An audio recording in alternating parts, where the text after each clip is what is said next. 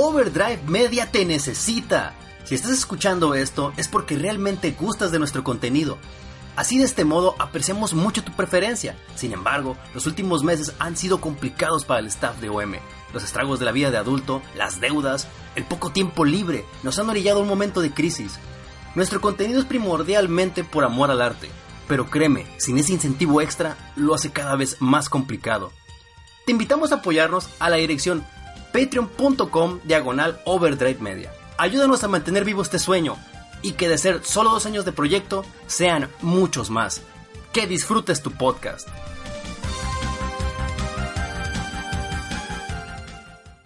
Presented by Overdrive Media.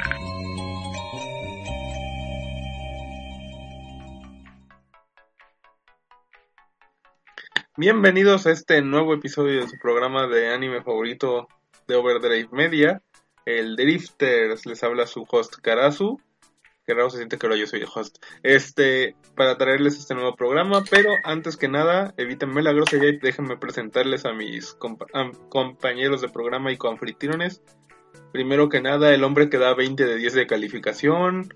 Enrique CD. ¿Cómo estás, Enrique? ¿Qué onda? Sí, soy pésimo.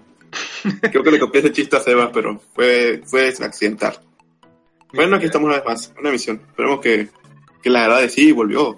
En forma de fichas.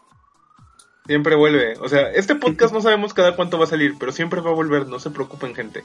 Es como el manga de Berser. No sabemos cuándo vuelve, pero va a volver. Qué mala referencia. Pero esperemos que no vuelva, que no volvamos en Baby Doll mágico. Sería muy incómodo. Pero bueno, dejando a un lado los chistes, también nos enorgullece presentarles a un nuevo miembro del, no- del podcast, a quien ustedes ya conocen por su anterior podcast Línea Roja, el buen Kurohiga de Hitch. ¿Cómo estás, Kurohiga? Hola gente, yo soy Kurohige Ditch, pueden decirme Kurohige, pues estamos esta vez para hablarles de acerca de un anime bastante interesante que da para más, pero pues por desgracia Por desgracia, el estudio decidió hacer Maquila. Es una lástima. Pero ahorita hablaremos de eso. Sí, pero bueno. Entonces, este, ya saben, yo soy Karase Crow, host en este podcast, en el Ongaku, e invitado irregular en el Late Night Show. Recuerden, solo por Overdrive Media. Pero, antes de comenzar, Kurohiga, como acabas de llegar, de, re- de recién llegado al podcast, ¿puedes decirnos cómo estuvo tu semana de anime? Esta semana de anime casi no he leído anime. Si han escuchado la, mi podcast, Línea Roja Podcast, este, visítenlo gente. Cebollazo. Eh, eh, me he dedicado más a estar leyendo mangas y novelas ligeras. Leyendo el volumen 4 de lo que es la novela ligera de Goblin Slayer. Para los que no la conocen, es esta novela ligera que se hizo muy popular y que ahora se está haciendo más popular porque va a tener anime. Oh, sí. Estoy en el, en el volumen 4. Por cierto, gente, no sé cómo vaya a estar, pero va a tener un montón de censura, pero extremadamente mucha censura. Porque ya dijeron qué estudio Sí. lo va a agarrar o qué horario. La trama que tiene y Ah. las escenas que tiene. Es que cuando te dicen en la novela que como 10 goblins violan a una tipa de 14 años, pues... No, obviamente eso no va a pasar en tele. O sí. pero no. Y eh, No, no, también estado Berserk leyendo sí estaba pesadito en el anime, ¿no? ¿Cuál? la saga de los niños perdidos por lo mismo. Pero Sí, sí, pusieron, pero sí, había, sí estaba la escena esta de los orcos, ¿no? Yo, Sí, pero muy fugaz. Nada más Ah, como dos ok. segundos. Pues sí, no, no creo que lo pongan entonces. Ese es el pan de cada día, así es que... pues. No, La novela de Kenjo no Mago, eh, no creo que tenga anime, creo que tiene manga. Estoy repasando pues los mangas que están llegando de parte de Panini Kamite. Hashtag Panini patrocínanos. También tú, Camite, por favor. Eh, eh, ¿Qué te puedo decir de Kamite? Me desagrada demasiado Kamite. Para empezar, trae puro clam. Yo soy feliz con mí. eso. Yo soy feliz con eso. No, no los culpes, que necesitan comer.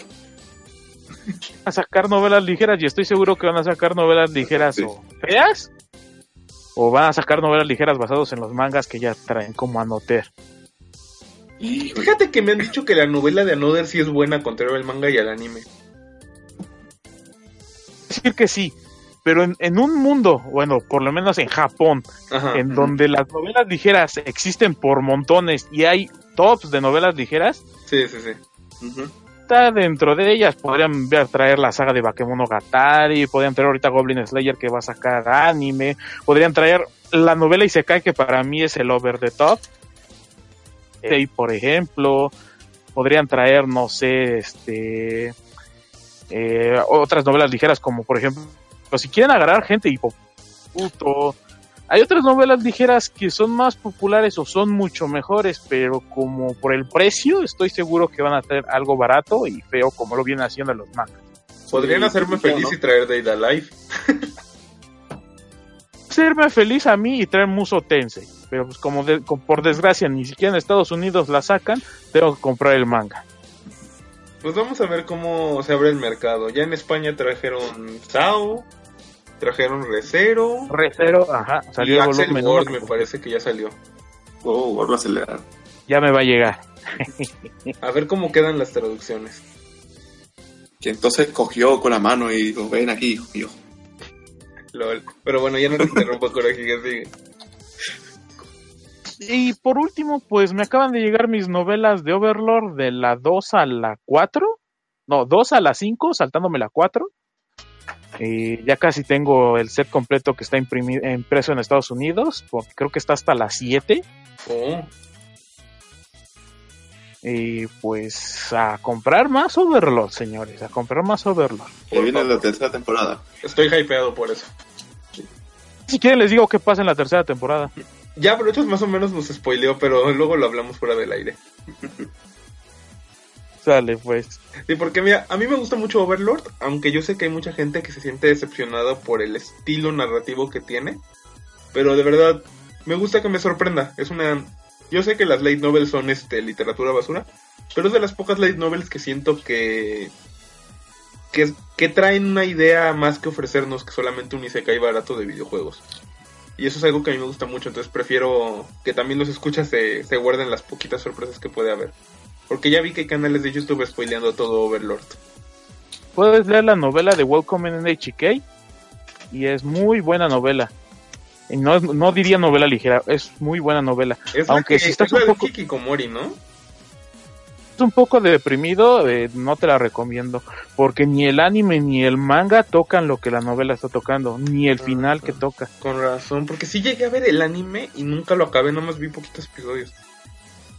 El mismo autor es un hikikomori y te va diciendo en la novela, porque tiene ha- hace comentarios al terminar cada capítulo, lo pasa y cómo intenta escribir la novela a lo que le va pasando. Y sí es un poco deprimente cómo lo va pasando.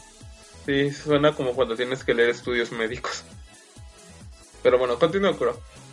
Eh, pues los animes de temporada que estoy siguiendo, este, pues, ¿qué te gusta? Golden Kamuy, que por cierto, eh, está muy bonita la edición de Milky Way de España, se la recomiendo mucho. Ahorita está hasta el tomo 4, si no me equivoco. Estoy viendo, pues ahorita nada más, este Golden eh, Kamuy. Lupin todavía no lo veo. Ok. Vas, vas, Enrique. Ok, yo he hecho relativamente poco. Por lo de manga, pues estoy leyendo lo que trae Panini, que tengo Magi y Shugeki no Soma. Quiero poner el corriente porque tengo muchos mangas arrumbados que y es momento de bajar un poco el, el backlog. Y de anime, pues me puse al corriente con Megalobox, gran anime de boxeo. No, no sé, no, no se puede decir más cosas que es anime de que tiene muchos guiños a, a Chito no Yo, porque de ahí viene la inspiración, porque básicamente es la misma cosa, pero con pero con pero con automaze, pero puesto sobre, sobre- puesto sobre el brazo, así que no, no perdió el brazo. eh, también el anime que no esperaba nada y, y encontré oro. Esa cosa aunque. Ah, es que yo, pensé que yo vi los, los previos del videojuego y, y no es nada que ver con lo que me dieron. Me gusta ese pedo que sean superaciones y que siempre estén, y que haya las monas que estén perdiendo. Pero bueno, eh, otro anime tonto que he visto es Magical, Magical. es anime en el que el Yuri y el Yaoi se pelean. Es una extraña, es una extraña mezcolanza que, que funciona. Es Ranma y medio, ¿no? Esa. Es algo así. Ujú. Sí, porque las mujeres se transforman en hombres. Y luego vemos que el- hay pedos entre. Pero la otra se. Y tipo yaoi. Y luego ves como, que, como la mona que es medio yuri se pelea con el vato que es medio yaoi. Y, y es una extraña. Una extraña amalgama que es divertida de ver. Y el otro anime que estuve viendo fue el de Sao. Alternative Gungai Online. Es Sao con pistolita, con lolis de 1.80, porque la mona. de loli. Mejor de Sao que hay, por cierto. De hecho, sí. Estoy de acuerdo. Sí, me gusta que se burlan de Sao. Irónicamente. A mí, lo que me, bueno, a mí lo que me gusta es que hacen, es que tú crees que la dirección va a ir para un lado y sacan un chiste bien ridículo por otro. Porque si te fijas, todos los personajes del Sao Pistolitas son gente Ujú. que en el mundo real en realidad tienen todo para armarlas, pero están inconformes consigo mismo. Ajá. Sí, porque por ejemplo a la protagonista siempre le dicen que si es modelo y ella dice, no, ¿por qué voy a ser modelo si estoy fea? Y tú, ¿de qué? Ah, porque una mujer alta, de, de, de cuerpo torneado, y está bonita, pero dice no. Como que tiene un pedo de que no quiere hacer las cosas. Tiene. Le molesta ser alta cuando realmente es una virtud. No, por ejemplo, el spoiler, el guardaespaldas, pues en la vida Ah. real está súper rostro y viene acá y en el juego juega como un viejito amargado. Y luego las, las monas que están bien musculosas y mamadas ahí. Te digo, está bien chistoso porque para todos los personajes de esa cosa, todos deberían tenerlas las de ganar, pero están bien inconformes y la comedia está bien vaciada. Sobre todo que me gusta que no, no aplican la SAO la línea argumental de que casualmente el avatar se parece al personaje principal. Aquí cada uno es, es completamente distinto al, a su avatar. Y radicalmente. Y bueno, ya para terminar rápido, eh, me puse a ver la película de Lupin de Ter que subieron en, en Netflix, la de El Castillo de Caliostro. Ya- Está buena, no, no la había visto. Es con eso de que entré con Lupin de Ter con la serie de esta temporada, porque ya, ok, es el momento de entrar a esta cosa. Y ya la como la subieron, me la puse a ver, está divertida, me gusta el, el humor. Mande. México, sí, Ah, sí la sí. puedes comprar. en Sí, lo tengo que, también creo que la colección de Ghibli. Sí, que está en la también- colección de Ghibli. Ahí por si la quieren original, ahí está. Si no, pues pueden verla en Netflix, ya. Cada quien puedes gustarla. Sí, es una buena opción para comprarla. Es muy buena, entretenida. Y bueno, ya para terminar, eso fue todo de mi semana, semana con cosas de anime. Ok, ahora voy yo. Este, ya terminé de ver Violet Evergarden. Eh, pronto les haremos una reseña. Yo puedo decir que me gustó lo que vi, pero también entiendo por qué mucho público se sintió alienado con la serie. La neta, es raro que un anime de dos episodios sea tan lento. Y yo creo que sí le juega en su contra, pero también por otro lado es un chick flick. Ah, no, es que yo, mira, yo lo que siento que pasa con ese anime es que se dio lo que se da cada vez que hay un anime popular. Ah, sí. Tirarle tierra por tirar tierra, sea bueno o no. Ajá. Yo pienso que es un anime bueno, sencillamente bueno, pero también le juega mal que lo elevaron mucho y la gente le tuvo que tirar tierra. Sí. No, es que también, por ejemplo, a mí lo que me sigue apantallando de Violet Evergarden es que, y eso creo que lo dije en uno de los primeros Drifters cuando salió la serie, es que Mm. animan a los personajes como si fueran actores.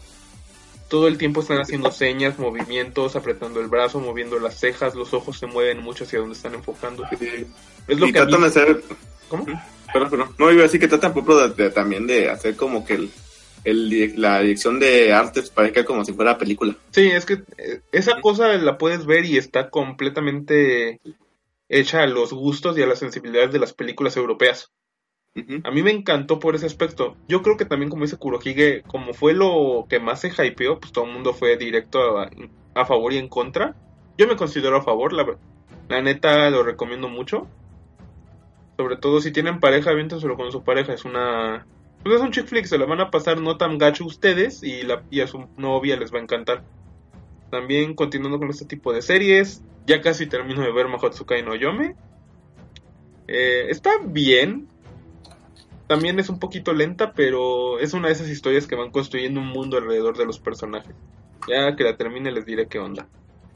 Eh, también otro anime que no pude comentarles la semana, la, la emisión pasada fue la de Wotaku o el anime de los otakus godines. Está muy divertida, la verdad el humor está bastante... Pasa de lo bobo al entretenido. Si les gusta mucho las series estas tipo Agretsuko, que es de burlarse de la vida godines actual, yo creo que pueden ir. Y sobre todo porque... Bueno, lo que se me hace más curioso es que es de las pocas series donde no censuran o no le cambian los nombres a las cosas. Están jugando Monster Hunter, están viendo Dragon Ball. Y así se van todo el rato. Entonces me hace muy curioso que, que no cambien nada. Y la verdad es que la comedia es bastante simpática. No es nada del otro mundo, no les va a cambiar la vida. Pero yo lo considero un muy buen anime para pasar el rato después de que estén amargados y un poco estresados.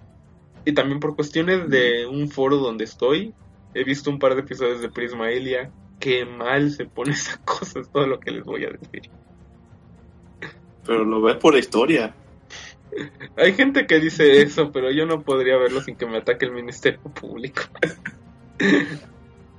Oh, mira, hay luces afuera. Rojas y azules. ¿Por qué será? Ándale. Pero bueno, fuera de eso, eh, de mangas, me puse al corriente con Masamune Kun no Revenge. No, no les voy a decir qué está pasando ahorita porque ya casi casi podemos decir quién ganó. Acabó, ¿no? Está a un capítulo, o sea, sale el Ro y un capítulo después se acaba. A ver si no hacen con su- a ver si no salen con su penada de siempre de que Ay, oh, nadie, Ya nadie se- fue. Si hacen eso, voy a agarrarte a ti y a Shaka y nos vamos a ir a quemar la editorial. Porque no, la neta se acabó muy bien este capítulo como para que saquen con una estupidez. No, la neta no, Japón, no. Como Prison School, todo está bien para mí. ¿Cómo se acabó esa cosa? Eh, Con un final abierto, no Ah, todo final. a mí no me gusta ya los finales abiertos, como que ya siento que lo abusaron mucho.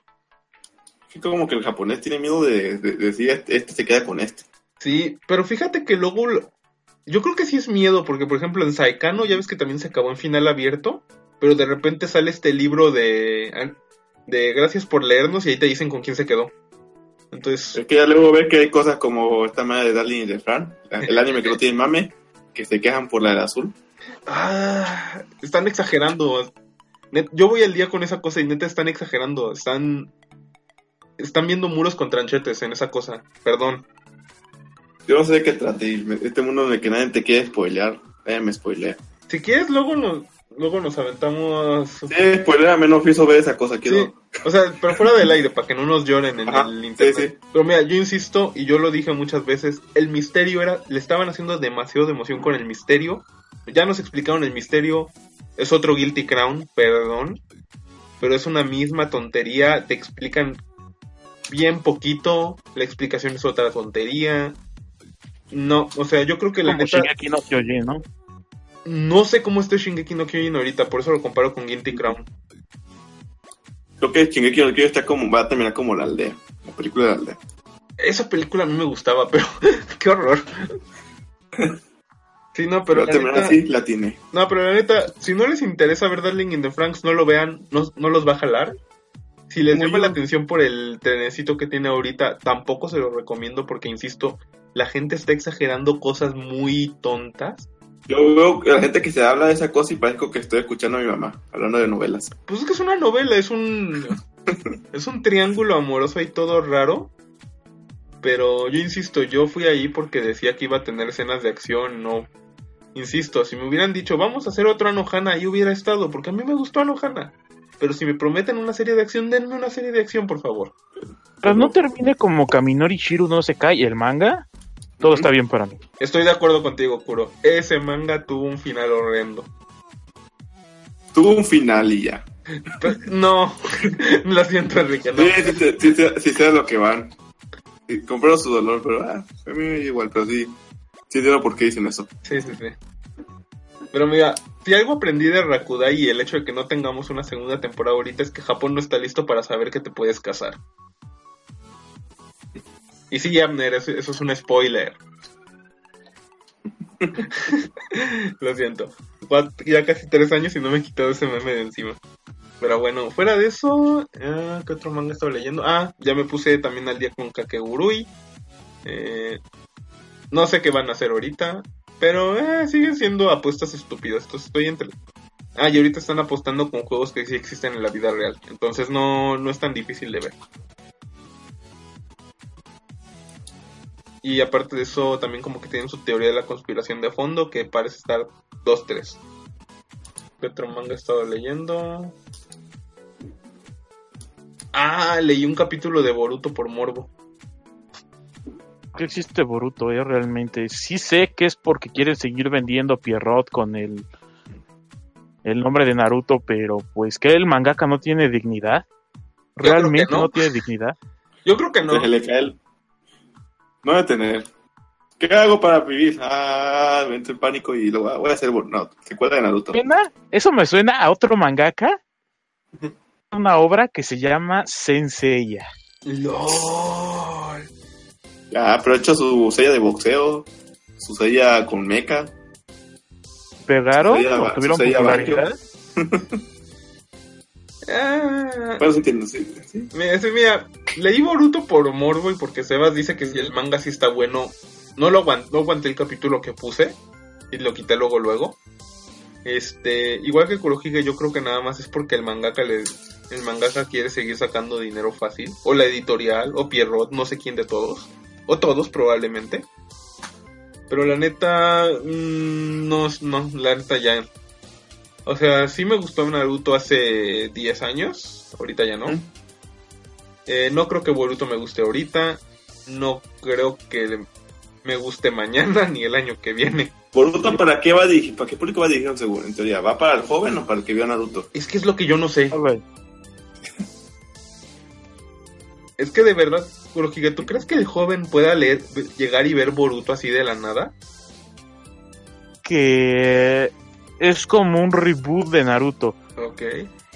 Hecho, pero en extremo mal hecho. Sí, y sí, sí. Tiene motivaciones estúpidas a más no poder. Si a mí me molestaba Naruto, esto es de uy.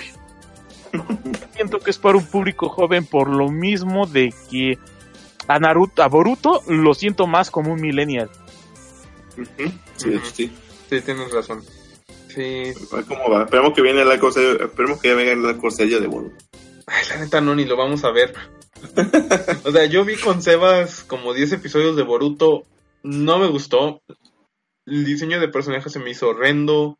Siempre dicho, siempre he dicho que Kishimoto es uno de los peores diseñadores de ropa que hay en el mundo. Los personajes sí están muy millennials. Eh, no, no, no enganché, o sea, de verdad. A mí me gustaba mucho Naruto al inicio, pero y pensé que iba a ser como ese rollo. Muy, muy al principio Boruto como que sí lo trae, pero luego se pierde. Entonces, no, ya, yo no soy fan. Yo no soy fan, no soy el público. No les voy a mentir diciendo que me decepcionó, porque pues Naruto mismo me decepcionó hace como 8 años. Entonces, no. La neta, nada más leí ese capítulo del manga porque estaba perdiendo el tiempo en Manga Fox y me salió como recomendación. Sí, pero fuera de eso, la verdad, este, no he hecho la gran cosa. Espera, espera, espera, Carazo. Ah, Dijiste Manga Fox, que no aquí apoyábamos a los 100% legal. sí apoyamos a lo 100% legal, pero también soy jodido. Saludos, por cierto. Por cierto, saludos. No, la neta, siempre lo vamos a decir, chavos. Apoyen la, apoyen la verdad, este. Si pueden apoyarlo, apoyen. También no sean tan caca. Sí, no, porque Pero tampoco también. es obligación. No, no, no, y también no los vamos a obligar si usted, porque sabemos que el que piratea va a piratear toda su vida y nunca va a comprar original, o a veces quizás se arrepiente, no lo sabemos. Pero tampoco les vamos a estar con una pistola en la nuca diciendo, no, compren original. Nosotros les decimos, apoyen lo original, apoyen lo que les guste. Pero la neta, ni Kakeguru ni Masamune Kun están legalmente en México, ¿cómo quieren que lo lea?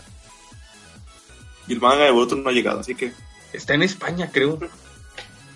Sí, Pero- está en el tomo sí. 3, creo. Ah, yo pensé que apenas lo iban a traer, qué horror. Ah, no, sí, sí, sí, apenas lo trajeron. Lo recordaba mal. Ah, ok. Sí, pero, sí, pero la neta, este, nosotros recomendamos que apoyen, pero también, si su manga no está legalmente en su país, pueden irse con el amigo fansub. Siempre ha sido la regla del anime. Y nunca la vamos a negar. Digo, creo que por nuestra edad todos, no- todos nosotros sabemos cómo se distribuye antes el anime. A todos nos, compró, nos tocó ir a comprar anime pirata. A todos nos tocó este descargar zips pesadísimos para leer un tomo de manga o a veces hasta un capítulo. Todavía tenía VHS de Pokémon cuando empezó a salir. Es como la gente que jugó Pokémon en japonés antes de que saliera, ¿no? Eran tiempos oscuros, eran tiempos bien fastidiosos. Yo me acuerdo que cuando estaba más chavito leí. Creo que la página de One Manga ya no existe, pero leí una de mangas basura. Así, pero que. Por eso que la gente recuerda las cosas de su infancia como con bonitos ojos. Ah, sí, porque nos llegaba filtradito, pero a ver. Sí. Pero a ver, tú abre el catálogo de, por ejemplo, Manga Foxy tiene un top de lo más leído y de lo más y de lo más aclamado por la crítica. Pero esta página que yo te digo de One Manga nada más era toda la lista alfabética de mangas. Y a ver, agárrate uno que esté bueno. Sí. Simplemente de, de mangakas famosas. Tú simplemente ve con Rumiko Takahashi y ves sus obras. Uh, Solo Ranma es bueno. Y no, sus historias de terror a mí me gustaban. Lo que se me hace bueno de Rumiko Takahashi es este. Ujú. ujú, eh, ¿Cómo se llama? La, donde viven en una serie de departamentos. Este, ¿Maison Nikoku? Pero eso es este ya pidiéndome, dime lo que te gusta de... Que si me dijeras, ¿te gustan los mangas de Rumiko? Es un rotundo no. No, yo creo pero que... Kurohige, todo el mundo vio el anime de la mona del, del, del brasier de tigre. Ay, nadie vio México ya. Por el amor, no. Este... Yutsurei y Ramu, ¿no? Ajá. Ahorita lo estoy descargando en japonés. En japonés y está interesante, pero es que es, es lo mismo de lo que la gente se queja. La gente se queja de que ahorita el anime tiene muchos protagonistas que son este pervertidos, son idiotas, muchas heroínas que nada más están enseñando piel y eso. ¿Saben de qué se trata ese, ese manga que hizo famoso Rumiko Takahashi?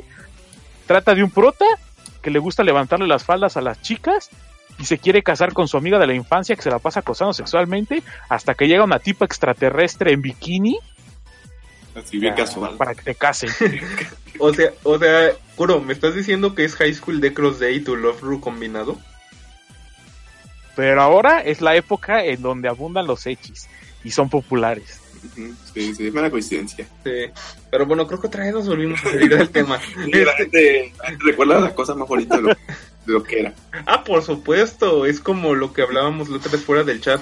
Nadie aguanta ver los Thundercats originales hoy en día, son espantosos. Sí, nada más los primeros capítulos son buenos. Y son buenos de entre comillas, ¿eh? Porque yo creo que Porque las te pintaban animaciones... el... No, no, no, yo te creo que las el- animaciones de Sebas están más animadas que esa cosa, ¿eh? Creo que son buenas porque te hypea mucho el opening, que es Sí. muy bueno todavía. Porque sí está animado. La gente se acuerda de los Thundercats por el opening, no por otra cosa. No, y también, por ejemplo, eh, algo que yo les recomiendo que chequen son los Riders of the Story del Nostalgia Critic, que se aventaba cuatro episodios de una serie vieja. ¿Cuántas de esas series no? Sí, el primer acto estaba increíble, pero después ni había animación, o los personajes estaban mal hechos, o las historias ya eran puro pastelazo estúpido. Eh, de veras, la nostalgia es. La nostalgia es un sentimiento bien traicionero. Y siempre va a haber series para, para todo público. Tampoco nos podemos quejar de cómo está la programación ahorita, porque ni siquiera es para- está dirigida a nosotros. Pero sí, yo apoyo que los Thundercats nuevos sí están feos. Pero, Sí, nada, no, sí, es que pues, eso es lo evidente. Ajá. Sí, yo también estoy en contra de que las caricaturas traten a los niños como tarados, pero... Y por ejemplo, si yo tuviera hijos no los dejaría ver eso, no porque...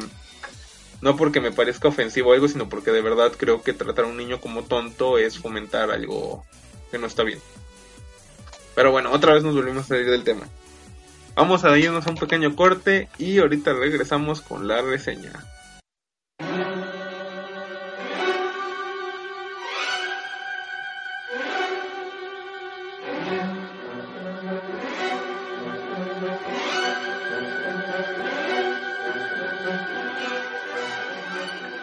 Y regresamos, gente. Muchas gracias por su paciencia, que en realidad va a ser como medio segundo en la edición. Pero en esta ocasión, el staff del Drifter se enorgullece en presentarles la reseña del anime Gate y lo que las fuerzas de autodefensa encontraron ahí. No voy a leer el título en japonés, me muerdo la lengua. Originalmente una serie de novelas escritas por Takumi Yanai, que posteriormente, como mucho del anime exitoso ahorita, se se publicaron en web y posteriormente se hizo una edición en light novel, la cual ya tuvo algunos cambiecitos. Pero ahorita sobre todo les vamos a hablar del anime que salió en 2015-2016, hecho por A1 Pictures y por estudios Linden Films. Qué atropello. Pero bueno. La serie nos habla...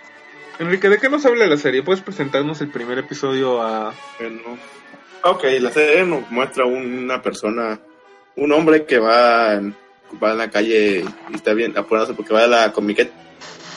Y tuvimos que estar bien casual, este, viendo como una persona normal, caminando, eh, tomando el metro y todo para llegar al, al- al punto específico. Cuando de repente vemos que como en, en medio de la calle principal eh, aparece una puerta gigante, como de aspecto medio romano, así, antigua, que está cerrada y todo, entonces vemos que casualmente esa puerta se empieza a abrir. Y por alta imagen empiezan a, apa- vemos que aparecen monos como fuera de un Isekai a la inversa. Dígase, güeyes con espadas, con escudos, con eh, personas arriba de montadas de un dragón y, y ogros y todo ese tipo de cosas que, que aparecen en un juego RPG medieval.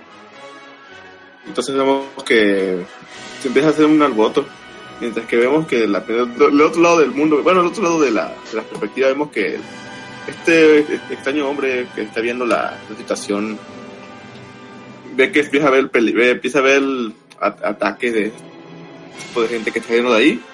Y durante el atraco él él le ayuda a sale un policía eh, quitándole al, al espadachín eh, eh, la espada y luego vemos que le hace una así bien medio tácticamente, mientras el policía que, que lo salva dice, ah, qué pedo, este güey está cabrón, y entonces vemos que empieza a decir, ok, ¿cómo están las cosas? ¿Qué- ¿Cuál es la situación?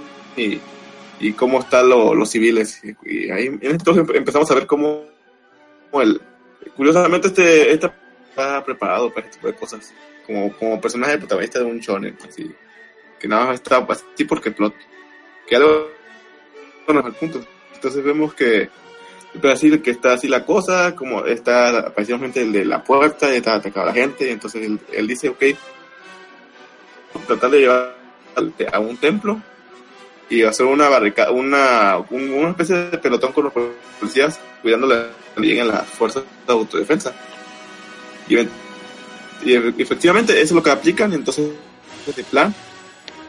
Y mientras están esperando ahí, como una, haciendo ese templo antiguo como un fuerte, y cuando entonces vemos que empiezan a aparecer las fuerzas de autodefensa y como final alternativo de Nier, digo de, de Drakengard, que da inicio a Nier.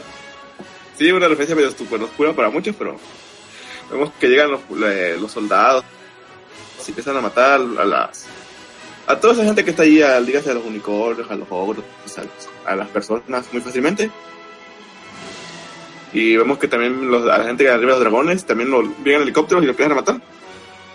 Que ahí donde vemos algo, algo muy bueno de este tipo de anime. Que, que por no sé por qué en este tipo de series, yo voy a disparar una bala y no tiene un cuerno, porque un unicornio no lo mata con una bala. ¿Por qué? Pues porque plot.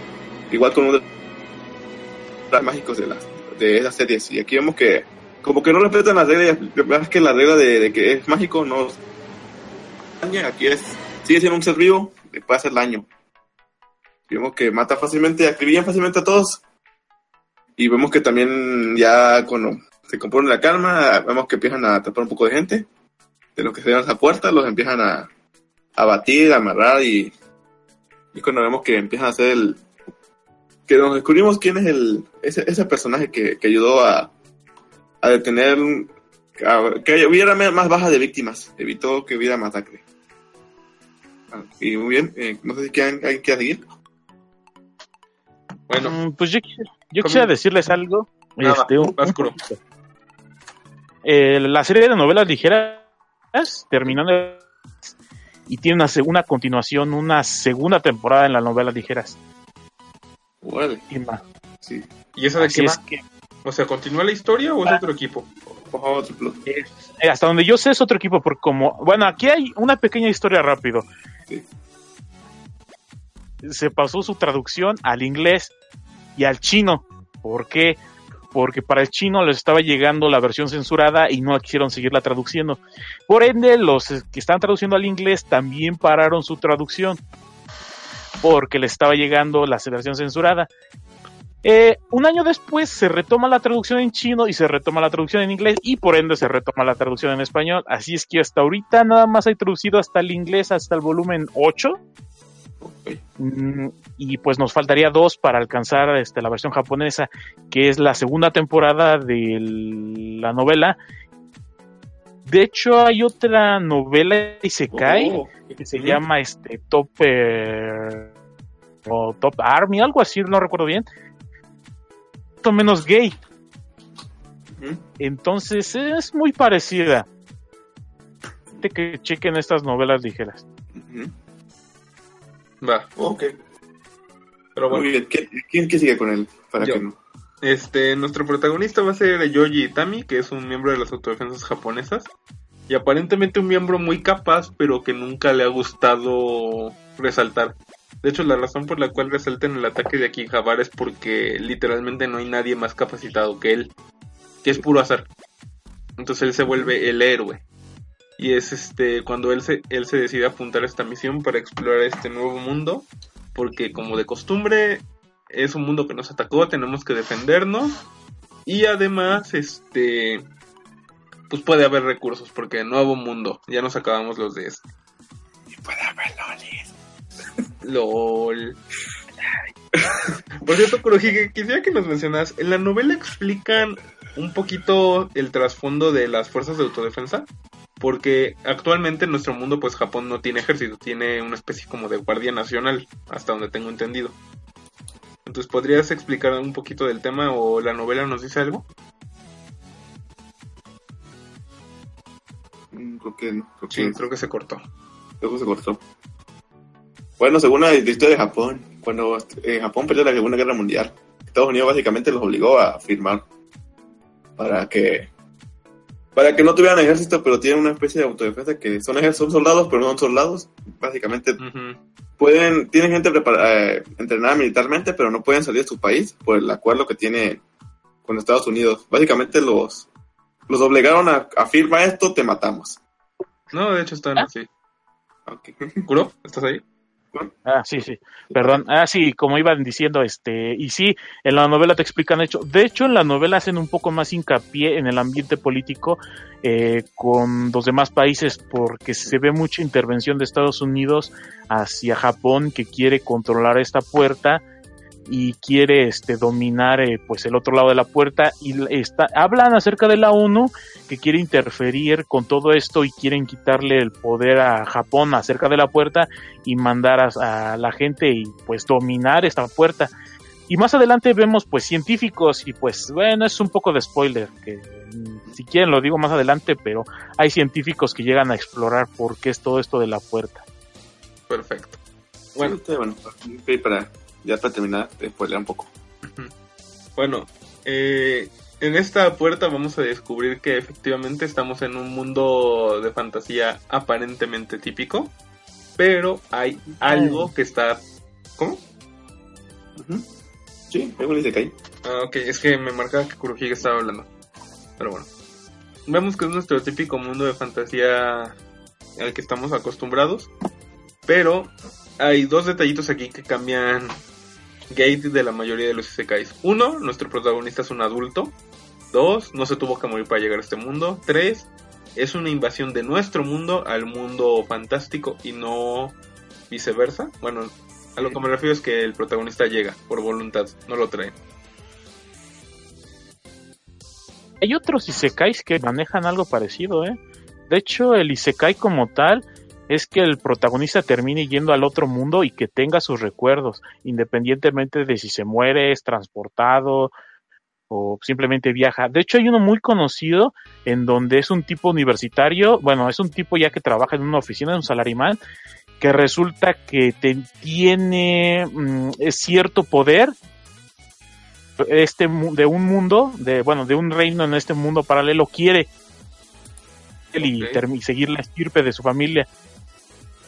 De hecho, le dice, oye, quiero que te cases conmigo y vienes para acá y se lo propone. Y de hecho, hasta le da como dos o tres meses para que se despida y termine todo. Y termina yéndose, termina teniendo hijos, termina siendo el rey de esta nación. Oye, eso suena Eh. genial, porque nadie lo comenta más. Eh, de hecho, yo estoy pensando hacer una reseña, pero pues en el mundo del Isekai es que es muy amplio, extremadamente amplio. De hecho, yo estoy pensando en hacer un podcast de del Isekai, desde hablar su historia, cómo empezó en la revista Dengeki Bunko y cómo ha terminado ahorita. Sería, Y hablar de todos estos Isekais que no son muy conocidos. sería muy bueno porque yo creo que nos plagaron con un Isekai muy genérico. Lo que pasa es que el Isekai se dio a conocer más, entre comillas, aunque el Isekai como tal existe desde Zero no Tetsukaima. No, inclusive desde antes, las guerreras mágicas y la visión de Scaflón y Fushigi Yugi. Prefiero las novelas ligeras, porque en las novelas ligeras es donde eh, se creó su boom. Ah, eh, y fue en esta revista este Dengeki Bunko. De hecho, llegó tal extremo que la revista dijo que para los próximos concursos, este, las próximas novelas, se prohíban, se prohibían ni se caes ah, sí, por lo- vimos. de que hubo una sobresaturación. Caes entretenidos, eh, y muy viol- Ahí se cae desde desde que hay una niña que reencarna en otra niña en este mundo y su vida es genial, hasta que una niña reencarna en una tipa ciega y su familia la ama. Este, ahí se cae en donde un tipo muere y reencarna en, en un tipo que sufre lo que no está escrito y toda la y se cae se, termina, se basa en que él quiere venganza de las formas horribles y grotescas. De todo, de todo, de todo, de todo, de todo. Hay extremadamente muchos. A lo mejor porque nos dimos, no, no, no fuimos con una idea de que el Isekai es, es casi igual. Un vato muere, va a un medieval y, y todo De hecho, en muchos no mueren, ¿eh? Ah. En muchos no mueren.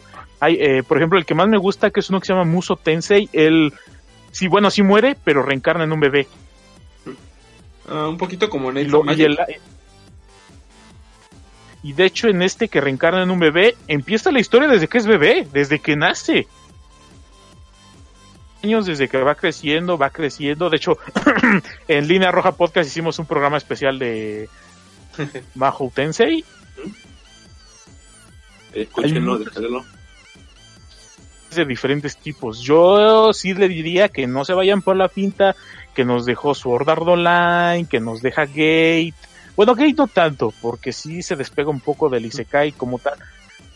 Pero que se vayan a buscar más, porque hay un sinfín de Isekais que les puede llegar a gustar. Sí, que, sí, como dije, como que nos fuimos con la idea de que, o mucha gente sobre todo, que el, el Isekai es algo, un adolescente que muere y tiene un mundo RPG y, funciona, o casualmente medieval.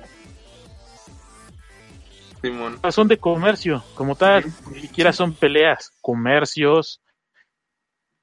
Un tipo que gestiona una ciudad que tiene el poder de crear. Eh, hay uno que tiene el poder de, de que una diosa se enamora de él y es una yandere. Y en un mundo yandere. Tú pide. Ok. Ahí Isekai para tirar, da un montón. Está bien, eso es bueno que haya variedad en un solo género. Este, al llegar a este mundo nos topamos con que están siendo atacados por un dragón. Bueno, más bien encuentran una villa destruida por un dragón y rescatan a una chica que resulta ser una elfa. Y Ah, dato curioso, por ejemplo, vemos que el, el capitán que Yoji, Yoji Tami junto con... Es, es otaku, ah, y le gusta todo ese pedo de anime y básicamente él vio la oportunidad también. Está ahí por, porque hizo una, un acto heroico y le subieron dos rangos. Y tú tienes experiencia, vas. Y también aproveché, ya, ya acelerado el ratón, dijo, bueno, vamos a ir, a lo mejor encuentro... Había dragones y ogros, puede que sea como un... El vato piensa, puede que sea como un RPG, o como uno de esos de series que me gusta de anime, y dice, a lo mejor encuentro una mujer, una chica gato, un típico, fetiches de anime, de, de otaku. Y por ejemplo, cuando vemos al, encuentra a la elfa, se, vemos que él junto con el, el, el Ah. chofer del carro se emocionan. ¡Oh, Dios mío, una elfa! Se ponen bien mal los dos. Así como cuando como cuando gritan como niñas, así, ¡ah! Sí, pero oh, sorpresa, están bajo el ataque de un dragón, así que no pueden fan, fangirlear mucho.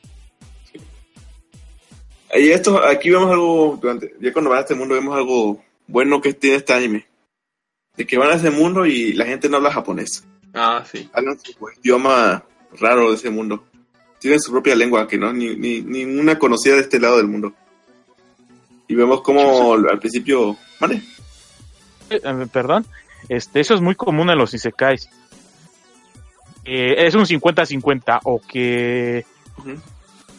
En este mundo y sepas la lengua porque es japonés, por alguna extraña razón, a pesar de que Aunque todo es de la Europa feudal, pero sí. en Europa feudal todos sean rubios, castaños, con ojos azules, japonés, o tienen su propio idioma, pero pues como tú acabas de llegar y eres un bebé, pues vas aprendiéndolo poco a poco. O como en Zero no Tsukaima que usan un hechizo para que aprenda el idioma.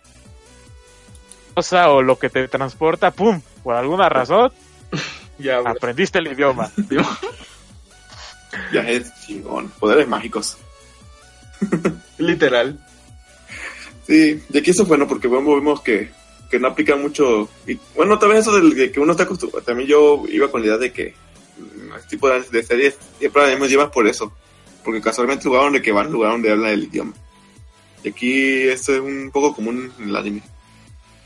O al menos en series así, el cual vemos que. De anime, re- respecto a anime, no tanto a, a novelas o light novels. No, no estamos tan acostumbrados a ver ese tipo de cosas.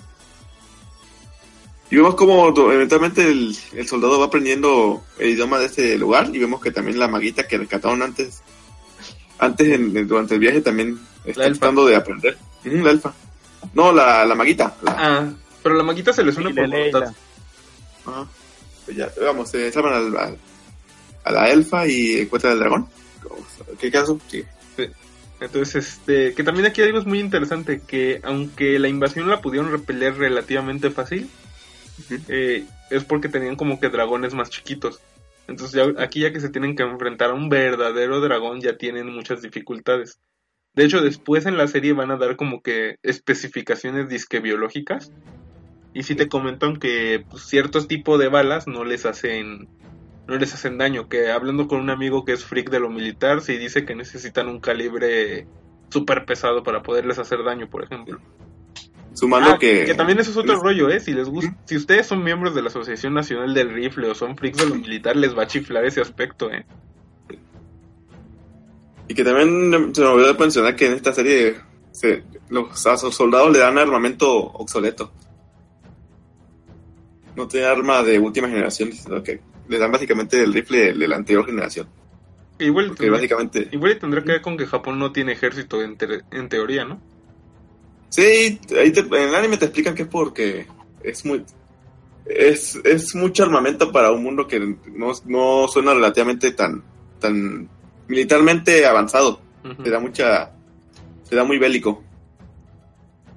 En Que cualquier momento es- pueden Ah. tirarlo, Sí. el armamento, y pueden huir. Tiran este armamento de nueva generación, sería más costoso que tirar armamento pues un poco obsoleto. Ujú. Es- Eso sí. Esa es su explicación que dan. Ah, y también debido a la lucha con el dragón, pues evacúan un pueblo y se hacen como de pequeño, de primeros aliados entre estos pobladorcitos que están, sí, que están tratando de huir así como, ah, ellos nos protegen y que no sé qué. Y también aquí gracias a que llevan a unos niños, pues logran simpatizar con una... ¿Es correcto decirle semidiosa? Y lo dicen que es una semidiosa. Ok, que es esta Rory Mercury. Ah, la maguita se llama Leila. Y la elfa se llama Tuca. Sí, este, con esta Rory que por alguna razón como que se queda prendida de Itami, el protagonista. Y que básicamente es como como la, la semidiosa a cargo del, de una especie como de dios de la guerra o de la muerte. No, no, no terminé de entender muy bien. Sí, es como Dios, Dios, Dios de la muerte, la guerra, el crimen y la locura. Todo en uno. este, hablando de conveniencia. es, que, es que estamos ahorrando presupuesto, vamos a hacer un mismo Dios. Ándale. personal. Pero bueno, también este, ya un poquito más avanzado en la historia, pues vemos que crean su primer campamento tanto para sí mismos como para refugiados. Y posteriormente comenzarán a, tanto ellos a aprender el idioma como, por ejemplo, Leila, que empieza a aprender el japonés y se vuelve su primera Ah, intérprete. Porque como porque le llama la atención, Ujú. quiere aprender más de ese mundo y ya después pues, del lado de los humanos, por así decirlo, de este lado, son ellos el, el protagonista empieza a aprender poco a poco. Durante la serie te hacen ver que Leile aprende más rápido que, que Joy. Y algo que también la serie empieza a pintar es que vemos que la gente como que respeta, a los, los pueblerinos de ese mundo respetan a los soldados, pero ya poco a poco los em- les em- empiezan a tener un, un nombre. Como los guerreros de, de- de- de- los guerreros verdes y, Ah, sí. y los empiezan a tener un poco de entre respeto y miedo porque te dan cuenta, oh, Dios mío, este- estas son una raza poderosa que tienen armamento casi mágico, más avanzado que nosotros, pudieron detener al- a la mayor amenaza de este mundo fácilmente. A nosotros nos costaría un, un ejército de lo pudieron hacer daño gravemente. Y sumando que aquí las mujeres también tienen. A entender que ese mundo todavía está más. Tiene pocos avances en comparación con nosotros. Aquí en este ya hay más libertad de género. Ya empiezan a hacerle de nombre, empiezan a decir el, el poder más adelante empiezan a decir que es el, el, el, el ejército bélico, aunque no son así, están- pero más que básicamente se lo dicen por el armamento que traen. Y ya cuando vemos poco a poco se va haciendo el run run, el rumor, el rumor, y cuando empieza a, a llegar a una tipa, una tipa, una princesa llamada Piña Colada, empieza a, a buscar información. Mejor nombre. Es que Mejor creo que es piña, no piña. En, Piña ja- en colada. japonés dicen Piña piña, Colada. pero por ejemplo en... Perdónenme la vulgaridad, pero aquí en la Wikipedia sí está como piña, pero está como piña, co y lada, como sus dos apellidos. No, en, en donde sí hacían, en donde sí hacían la nacada de que se llamaba piña colada era en Gundam, que era todo pegado. Ay, Eso es- está bien, es como la latina. en- En, en, Ko- en Konosuba, que también es un isekai Ah. bien genericote. Sí. Pero bien, ok, vemos que la señorita Piña empieza a buscar información y al principio vemos que como que quiere, le llama la atención ese ejército y también como que no, está como que un poco incrédula. Dice, ajá, sí, un, un- un grupo venció a, a ese, a ese dragón que no, no- nosotros no podemos ni detenerlo tanto y ellos sí pueden. Y como va avanzando la serie vamos viendo acciones como como, por ejemplo, de, de lado- de ese lado empiezan a hacer como una especie de, de ataque hacia su campamento, que ya más avanzado vemos que van a ser su campamento. Y cuando vemos un grupo de soldados de ese mundo que dice, ok, vamos a atacarlo, pero está vigilado que atacará en la noche. Y cuando vemos que, por ejemplo, ellos tienen su lógica y, y aquí no, por ejemplo, de que, oh, Dios mío, mira, es de noche, pero no, no han prendido antorchas. Ah, sí. Están muy, están muy confiados, no, no sabrán que lo atacamos. Cuando vemos que empiezan a matarlos, los matan literalmente de la manera más cruel posible, bombardeándolos. Y los otros no saben de dónde vienen las armas, de dónde viene el ataque y cómo los ven, porque no, como no saben que sí, no, como no saben, no saben de la tecnología del infrarrojo, no, no sospechan nada. Yo creo que ese es uno de los puntos más interesantes del anime y de la Sí. novela, obviamente, Sí. que es este choque cultural que existe entre nuestro mundo tecnológicamente avanzado y el mundo de fantasía como tal. Sí, porque, No, porque mucho. como no, ¿Mm? Sí, continúa. No, quiero decir eso, de que ese es un choque cultural muy, muy interesante porque vemos que ellos al no tener conocimiento asumen que es magia. Ya como vemos que le, le- esta la maguita Leile le va explicando, no, es magia, es, es ciencia que funciona tal y esto, que todavía no, no comprendo. Vemos que Leile a veces hace, la, hace, el, hace el rol de, de explicarle como al espectador de, de cómo funciona su, su tecnología, básicamente, así en la manera más sencilla. Y no sé si alguien más quiere continuar. No, y también este, hablando del choque cultural, lo que me gustó es que no es un choque cultural que se resuelve rápido.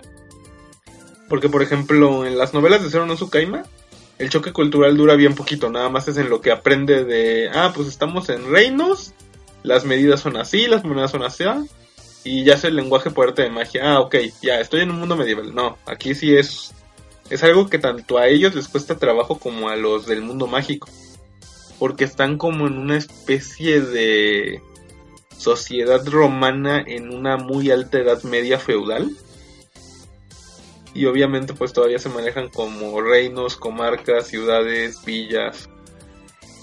Y de hecho es la princesa Piña la que decide, ¿saben qué? No nos conviene ir a la guerra porque ya que más o menos fuimos viendo su armamento y su manera de pelear y la lógica que ellos traen, pues nos van a deshacer luego luego y el reino va a valer. Hay que firmar un tratado de paz.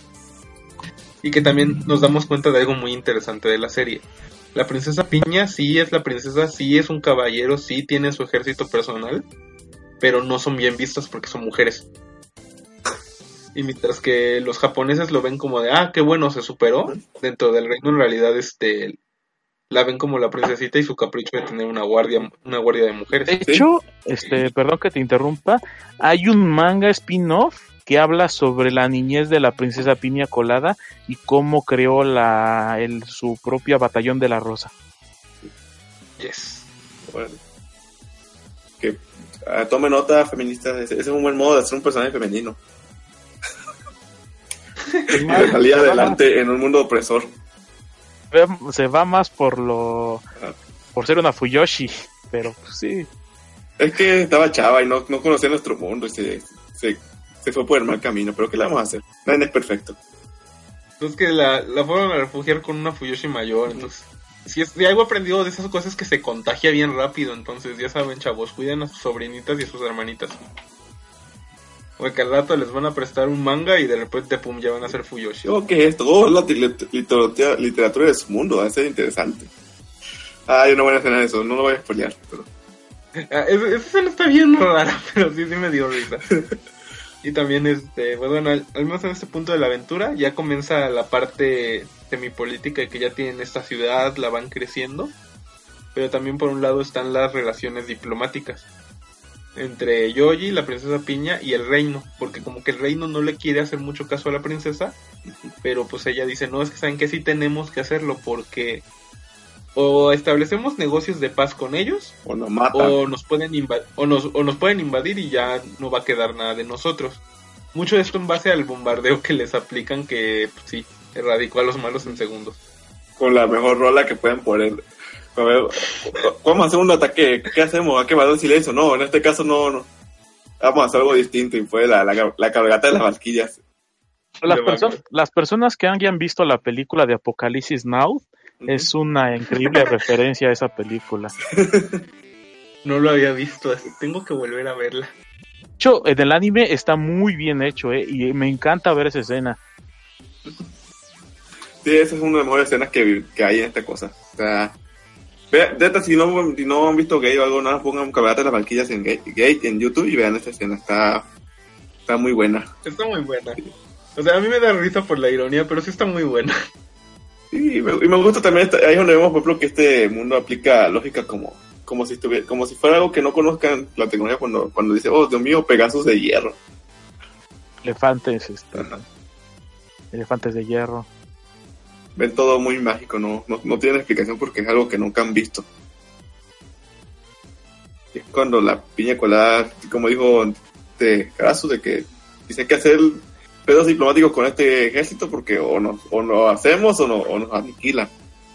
Tienen con qué. Es algo que, por ejemplo, tanto las hace mucho entrever de que, de que Japón tiene el poder para eliminarlo fácilmente, pero nunca lo aplica. Porque pedos democráticos. Porque hay que vender el ejército. Ah, también porque, por si no se han dado cuenta, spoiler, esto es un comercialote para las autodefensas japonesas. Y de hecho creo que sí funcionó. Como decían en los Simpsons, hay tres formas de tener este comerciales, los liminales, los subliminales y los hiperliminales. Oye, tú imbécil, únete al ejército. Ajá. ok, ok. que básicamente es eso. El Ivan ja, japonés. Sí. Sí, básicamente es eso. Que de hecho de aquí empezaría como que un mini acto, que es este, vámonos todos a Japón a las pláticas de paz y, y también a pasar reporte, porque obviamente todo esto se tiene que reportar y se tiene que presentar al gobierno japonés porque inclusive en este mundo no todos están de acuerdo con volver a tener ejército.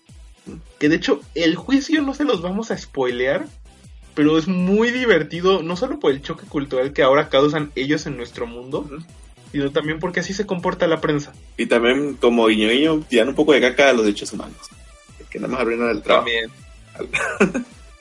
Que también. hablan por porque no ven la situación. O porque creen que todos estamos en primer mundo. Pero no spoileremos mucho, esa escena está buena. Es un, es un Sí. comercial diplomático, pero está muy entre- entretenido de ver. Eh, es un, sí, o sea, es un, es un comercial diplomático, como dice Kurohige. Pero la verdad es que Bueno, al menos nosotros eh, en países ahorita como estamos ahorita que no estamos en una guerra constante. Bueno, en México sí, pero no, no una guerra literal.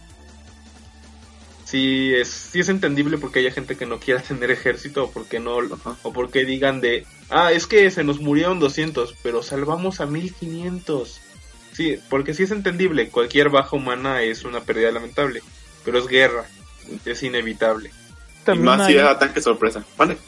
que parte de la lo- de la cultura japonesa del ah, bueno no me, no me acuerdo qué palabra quería decir pero te están demostrando cómo es el modo de pensar de los japoneses los japoneses son personas que entre comillas son patriotas, pero al ser un país que ha vivido tantos años en paz, con una baja delincuencia y con una presión social tan alta, Ujú.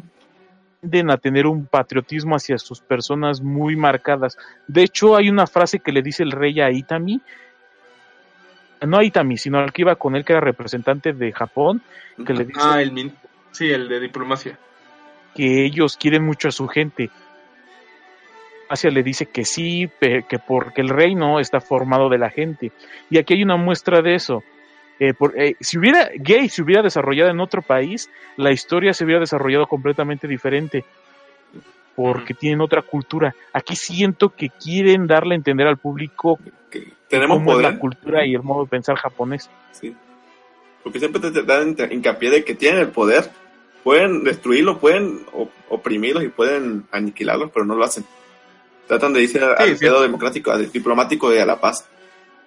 Sí, porque los japoneses son muy, diploma son muy diplomáticos en todo lo que hacen. Si no me creen, vean Shin Godzilla. Sí. Porque, por ejemplo, si esto se hubiera hecho en Estados Unidos, hubiera sido otro Transformers. América. Vamos a atacar todo. Ah, hubiera- por, por- hubiera sí. sido Team America. ¿Cómo se llamaba la película esta de títeres? No me acuerdo, sí, sí me acuerdo cuál dices, pero no me acuerdo cómo se llama. Team America, Force America, no me acuerdo. Tienen América, creo. Esa, hubiera sido Team America Sí, si Team esto se America. hubiera desarrollado en Estados Unidos. Y en México hubiéramos sido una narconovela. Ah, no, ¿verdad? Vamos a venderles droga. Creo que lo de moda es este novelas acerca de cantantes. Sí, pero estoy refiriendo a cómo operamos como país. O sea, si- se hubieran metido narcos y estarían traficando drogas. Hemos vendido a Estados Unidos. Y la trata, Y la trata, comprando- trata de waifu. Y es- Trata de, Es, es lo que te iba a decir, íbamos a tener una trata de elfas bien cabrón. vamos a hacer un de, de, de- Hay que, hay que ponernos a escribir esa novela, eh. Me cae que si nos, si nos publica alguien. de su mujer gato y su mujer ángeles. Propia, porque también sale. Ah, sí, está la espía. Y ahí verías a Ángeles. Trump con una de cada una. Sus mujeres ángeles, sus mujeres medusas. O sea, ¿qué más tipas sale? Ahí. Gato, conejo. Las lobas, las con ah, sí, las conejos que eran de se extingue. La medusa que nada más sale una niñita. Que de hecho, pregunta Kurohige, ¿en la novela te explican más de ellos? Porque en el anime salen relativamente poco. Explican prácticamente lo mismo de de dónde vienen. Te dicen que eran huérfanas que fueron recogidas por el ex dueño de, de la ciudad, bueno, el gobernante de la ciudad, y que las adiestraron para que pues pudieran vivir con, con humanos. Porque sí te dicen que la tipa no se ven muchas medusas, se alimentan de los humanos, de creo que del alma de los humanos, no me acuerdo, pero se alimentan de algo. En el anime dicen energía vital. Que de hecho vemos que la serie dice, plácate, ah, oh, ok. Nos cuesta trabajo a veces controlarla, pero Ah, sí. te hablan de la novela y en volúmenes más al futuro es este que realmente es la puerta.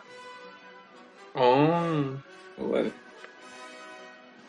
Pero bueno, también durante este arco de estar en la, en la paz, en Japón, en las negociaciones de paz, ocurre algo que cuando yo lo vi, dije, claro, tiene todo el sentido que esto sucediera si estaría pasando en nuestro mundo.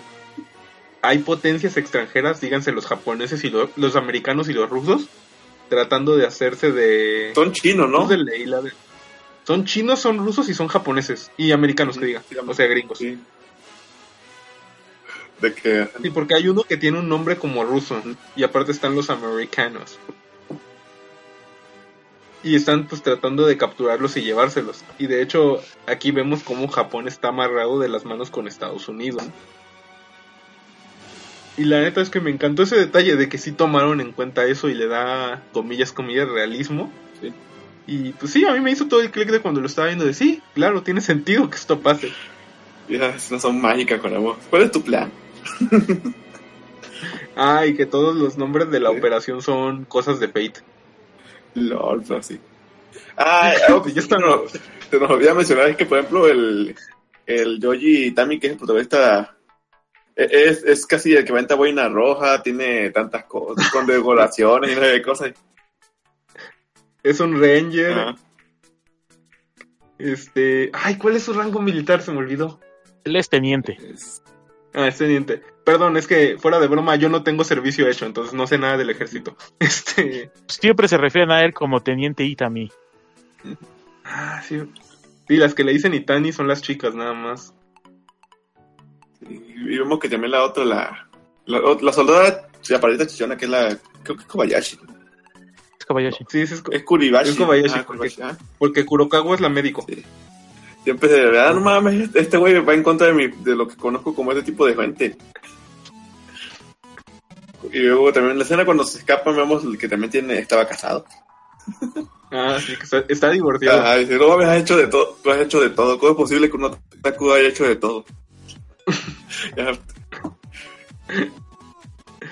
Eso está bien divertido también. que tiene buenos momentos así de, de humor y de, y de chistes. Sí, y luego de eso sería volver al mundo mágico, ya con la idea de hacer negociaciones de paz. Sí. Y pues también la princesa Piña, pues más decía de que sí, tenemos que irnos a la paz, sí o sí, porque de plano este mundo está demasiado avanzado para nosotros.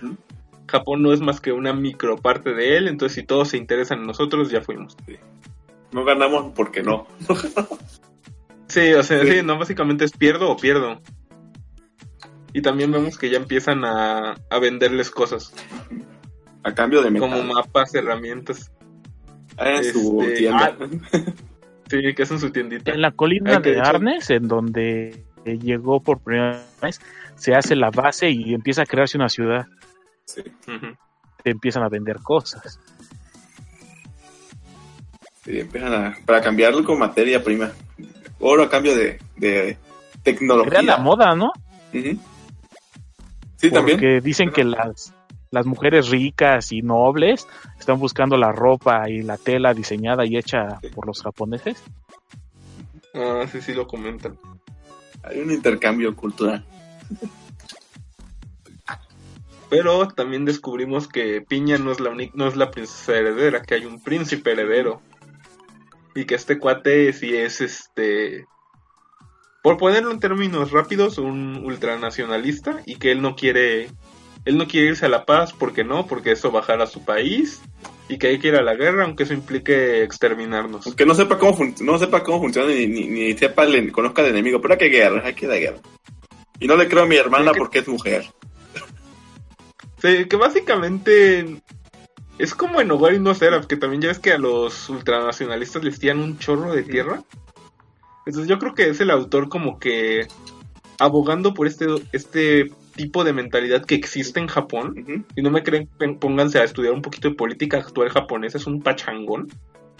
Y pues es eso, entre vámonos o a full nacionalismo y a la guerra, aunque eso nos cueste el- la vida entera, o vamos a llevarlo un poquito más tranquila. Sí, porque durante esta parte vemos que también el rey sí hace caso a Piña Colada, pero como que sigue, se sigue notando el, el pedo de que tú eres mujer y no.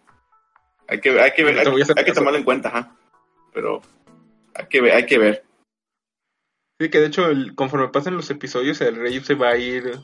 Le va a ir haciendo más caso a la, a la princesa, pero también se va a ir dando cuenta de que, no, si tiene razón. No me ha dicho nada que no sea real. Y también vamos descubriendo. eh, bueno, no creo que. No sé si spoiler mucho. Para. Como lo de la elfa, la elfa oscura, luego. ¿Cómo vamos a hacer? Te ayudamos, pero a cambio de que nos des materia, materias. Pero el rey dice, no, pues. Ah, tienes, vas a ir a explorar, pero solo si encuentras petróleo. Sí, porque dice, no, pues no podemos darte las minas de, de plata y oro, es nuestra economía. Dice, no hay problema, aquí descubrimos cosas interesantes. ¿Se refiere a esa cosa negra y esos cristales? ¿A poco a ustedes les sirven? Sí, nosotros funcionamos, ok, quédense con esa basura. Sí, básicamente les dieron el monopolio del petróleo. y de los diamantes. es como Sí, el libro yo- Cómo venderle hielo de esquimales. Ándale. Que yo creo que por spoilers vamos a dejarlo aquí. Este, ya, ya les contamos más o menos mucho. Pero. Más que nada, porque a mí me gusta mucho Gate porque es una serie que se toma el tiempo de hablar de política y hasta cierto punto un poquito más anclado. Sí. Eh, me agrada que sea una serie militar porque. Bueno, pues todos los integrantes de este podcast, salvo Shaka, somos mexicanos y yo creo que lo único militar que nos llega son las películas de Michael Bay. Sí. Entonces, Ya, me eh, te cansas de ese estilo. Sí. Es bonito ver al militar siendo un poco más táctico y no tanto bala, bala, bala, bala, bala, mata, mata, mato. Que sí hay escenas de por ejemplo, me quedo con la, con la, con la chava, pero no vamos a spoiler. Son, son bonitas esas, esas partes. Ah, yo Sí, digo que son guantes, irónicas. Ah, también. Ajá. De que, que yo digo que esa escena de cuando te dicen quién se queda con quién y por qué, yo creo que es irónico, pero muy clichosa, pero está buena. sí. La mejor relación de una serie de la coneja con, con el soldado. No voy a explicar por qué, pero. La Naruto y Sas. existe, ¿eh? Mande, Esa relación no existe. ¿no? O sea que se la inventaron aquí. Órale. Ah, si mal no me equivoco, la inventaron para el final del anime. Oh, Pero yo que me acuerde, no existe la relación. Órale, qué, qué loco. Pues te dije que era demasiado rosa. Eh, Sí. Hacen otras cosas. Ok. pero bueno. Sí, sobre todo me, a mí me gustó Gate porque tiene escena, es militar y también maneja temas que casi no son muy, no, casi no los manejan en el anime. Por ejemplo, pedo de explotación sexual, esclavos, eh, eh, eh, clases sociales, como por ser de una etnia eres menos que otros, como hay jerarquías, como hay discriminación por el sexo, como de, si eres mujer no vales mucho, como de opresión y todo ese tipo de cosas. ¿Me caí o están ahí? No, no, no, sí te escuchas. Ah. Nada más te- Que me quedé callado y que entré en pánico. No, y también este dentro de lo que cabe, yo creo que la música es buena, la animación se mantiene bien, o al menos yo no noté ningún error fatal. Este, cada personaje tiene su estilo y se diferencia. Porque al menos yo no confundí nunca ningún personaje con otro. Y ¿qué puedo decir? La verdad me gusta cómo es llevada la historia. Siento que los dos primeros episodios a mí no me gustaron mucho. De hecho, se me hicieron bastante no sé, no, no me terminaron de gustar, pero ya después de ahí, para mí ya la serie hizo clic. Y pues a Enrique le consta, acabé la serie como en tres días, me gustó bastante. Aunque sigo sintiendo que es como dice Kurohige de únete al ejército imbécil. Pero, Pero me un buen- gustó mucho, de hecho. Pero es un buen, es un buen, únete al ejército. No puedo interrumpir. Sí. Sí, no, de hecho yo estoy pensando si- sinceramente en leer las novelas porque me da curiosidad. Este, Kurohige, ¿algún comentario que, te- que tú quieras hacer del anime? Bueno, del anime. Eh, a mí me encanta, como yo les había comentado, la escena en donde están peleando en esta ciudad. Es una escena increíble cuando llegan en los helicópteros tocando la cabalga de las Valquirias. Ajá. Increíble la escena. Eh, yo quisiera decirles que le den una oportunidad a Gay porque una serie buena de acción. Sale un poco de las normas, pero sigue siendo una buena serie de acción que no intenta ser presuntuosa, porque ahorita podemos ver, por ejemplo, esta serie de mecha que está pegando mucho, eh, ¿cómo se llama? Este Darling de Fran. que la verdad tú esperas una serie de acción y realmente no lo es, es una es un drama entre adolescentes. Aquí simplemente vas a, vas a ver una serie de acción, personajes bien hechos, con personajes entretenidos, que no te va también te va te lo que poco que te ofrece lo hace bien Eh, pues está en las novelas ligeras Y para si quieren escuchar novelas, el, opinión de las novelas ligeras, está en el podcast de Línea Roja. Ahí, Kuro hizo un buen, una buena edición. De hablando de las novelas de Gay. Que yo también, por ejemplo, cuando salió Gay, yo noté una gente que le tiraba caca porque era porque era que es propaganda militar y no sé qué cosas. Como que la gente le tiró caca por sin ni siquiera juzgar. Le juzgó sin, sin siquiera darle una oportunidad de, de realmente es malo porque es militar o, o es malo porque nada más me estoy quejando. Este también lo recomiendo. Porque es, es bonito ver algo.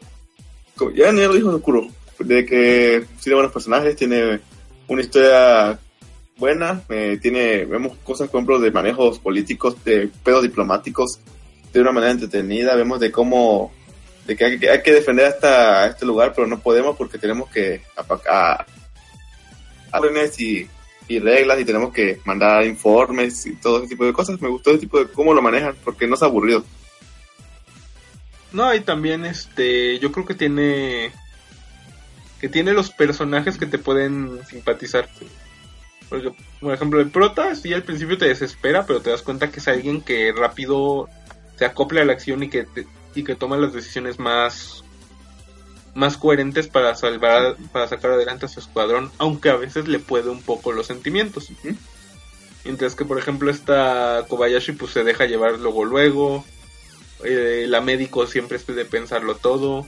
Hay un mini acto con el diplomático este de Japón que está bien curioso porque también es un choque cultural súper severo, Sí. pero que en su contexto tiene todo el sentido del mundo. Maldito suertudo.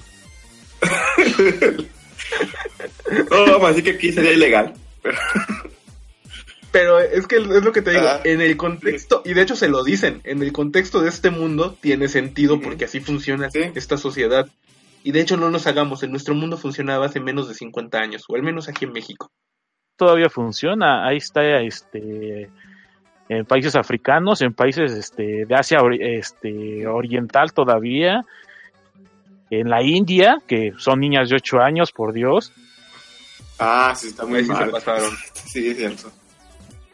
Sí, pero está, está bien explicado aquí, no es como ese, ese tipo, esa escena no es así de que nada más porque plot, como otra serie que es porque es, es chiquita y vamos a hacerlo. Aquí es, pero No, no es, por, no es por el fetiche, y además no ocurre por arte de magia, hay un desarrollo. ocurre por una acción que no vamos a decir porque está muy buena, como es algo diplomático, pero no digamos para no spoiler mucho la serie.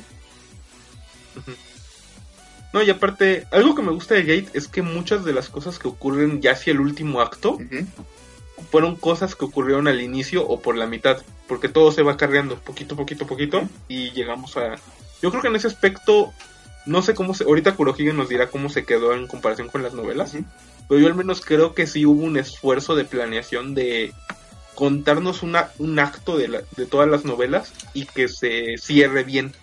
El final es un poquito rosa a mi gusto, pero yo creo que por lo menos eso me gustó mucho, de que todo lo que se nos sembró llegó a un clímax, acabó y se concluyó más o menos de manera satisfactoria. Entonces, antes de cerrar, antes de hablar un poquito de las novelas, este, Kurohige, ¿algún último comentario que quieras hacer del anime?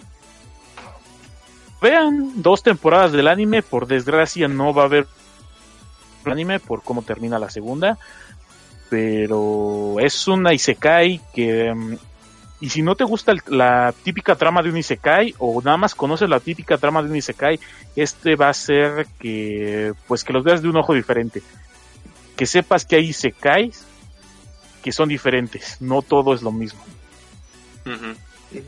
Pero bueno, Kurohige, a como se quedó el anime de las novelas, en ¿tú crees que vale la pena volver a, volver a empezar desde tomo 1 las novelas o recomiendas que agarren el tomo donde se queda en el anime? Yo te podría decir que tomen el tomo desde que se queda el anime, que por desgracia, te- y es lo, lo último que hay traducido, Sacaron recientemente y que tradujeron el volumen 7. El volumen 6 no existe, por cierto, traducido ni al inglés ni al chino. Oh, qué loco. No, no. Se saltan del 5 al 7. El 7 ya es lo que no se vio en el anime. Bueno, te hablan otras cosas. Pero si a mí me piden mi recomendación, yo diría que sí, que se salten al volumen 7. ¿Por qué? Porque la adaptación a la- al anime lo hicieron muy bien. Excepción del final del de la segunda temporada del anime, pero todo lo demás es una adaptación muy buena a lo que se hizo en, el, en, el, en la novela ligera, al anime. Aunque sí hay escenas un poco más subidas de tono en la novela ligera que, pues, obvias razones no podían poner en un anime, tanto. A lo mejor es porque yo leí la novela ligera, que es la versión censurada, tal vez. Es mucho la diferencia. Eh, a la novela llega a ser un poco descriptiva eh, de más a veces, pero aún así este, creo que es suficiente con el anime como para saltarte al volumen 7 de la novela y continuar la historia. Eso es bueno. Que esté, Eso es bueno saberlo. que te respete tanto un poco la serie. Como dices, el final fue hecho así a lo mejor para, para terminarlo, porque a lo mejor ten- tenían pensado esto, a lo mejor- esto a lo mejor no, no continúa. Lo dejamos así cerrado. Si continúa puede avanzar, podemos adaptarlo, si no, pues aquí se queda. Bueno, opiniones finales. Enrique, Mande, ¿cuántos Michael Bays les das de 0 a 10? le doy 10 Bumblebee de... No, le doy 9 Bumblebee de 10. Sí, sí, sí, bueno. Ok. Kurohige, ¿tú cuántos Michael Bays le das? Yo le doy ocho y medio explosiones. Perfecto. Yo le voy a dar ocho y medio banderas al aire. Como pueden ver, yo creo que, que fue una serie que de apreciación fue totalmente positiva aquí en el podcast. La recomendamos. El anime se encuentra completo en Crunchyroll, tanto en español de México como de España y en Estados Unidos. Eh, las novelas, como ya oyeron, son un relajo en las traducciones, pero Kurohige las recomienda. No sabemos cómo esté la secuela. Ah, hablando de portadas, ¿qué portadas más vergas para poner el anime? Por ejemplo, considero que ponían las portadas de así todavía Malcolm Bay, aviones atrás, explosiones, los güeyes posando como, como que hubiera un pedo así grande. Bien gringo el, el arte que usaron para la versión de, de aquí, para, para promocionar el anime. Sí, la verdad es que sí le supieron llegar al Sí. público gringo. Habrá que ver qué opinan los gringos de esta cosa. Oh, será muy bueno preguntarlo. Fíjate que tengo curiosidad Sí. porque cómo lo manejan y, y sería algo que a ellos les gusta, pero no sé cómo lo verían en anime. Probablemente no les lata porque Japón siempre, bueno, Japón siempre ha sido visto por los gringos como un adversario muy peligroso. En el- habrá que ver. y en el anime, pues no dejan muy bien a Estados Unidos. No, de hecho los vemos como unos trácalas. Hay que quitarlos por los ideales de América. Pero bueno. Enrique, ¿cuáles son tus días de contacto? Ok, me pueden encontrar a mí en, en Facebook como Enrique CD, en Twitter como Enrique CD, en PCN, bueno, PlayStation Network, como, eh, como le quieran decir, como, Enrique CD igual. Eh, aquí me pueden encontrar de vez en cuando cuando grabamos en, eh, en el Ongaku, ahí, con, ahí grabo también con Karasu, ahí donde ponemos música de rola china. Y ahí también grabando en el Ópticas con Toyadomon y Axe, que es un podcast que sale cada quincena. Y esos serían todos mis medios de contacto. Muy bien, Kurohige, ¿a ti cómo te encontramos? A mí pueden encontrarme en, como en Facebook como Lina Roja Podcast. También pueden escucharme en Obra Media. Visiten el blog de Lidia Roja Podcast, gente, que hablamos de novelas ligeras y de mangas. Porque pues, ya hay muchos de anime. Sí, está bien. Es bueno escuchar recomendaciones más un poco honestas sobre el anime, sobre todo el manga, que siento que es un medio que casi nadie toma, ni las light novel, como que nadie recomienda. Simón. Bueno, yo soy Carlos Crow, me encuentran en Twitter como arroba Crow, en Facebook como Carlos Crow, también en Steam. Este, también en cuanto a podcast, me encuentran aquí en el Drifters, ocasionalmente en el Late Night Show y en el podcast que tengo de música con Enrique, el Ongaku no se cae. También no olviden suscribirse al Mixler de Overdrive Media, Mixler diagonal Overdrive-media, para que les avise cuando vamos a grabar. También denle like a la página de Overdrive Media en Facebook y a la página del Drifters y de Línea Roja, obviamente en Facebook, para que vean diferente contenido que se está subiendo a lo largo de los días. No olviden que Overdrive Media también tiene un Patreon donde pueden donar para tener uno que otro contenido exclusivo y elegir si donan a partir creo que de 15 dio- dólares que se va a reseñar en el Retrocast. Pero bueno, gente, muchas gracias por habernos escuchado. Esto fue el Drifters, edición Gate.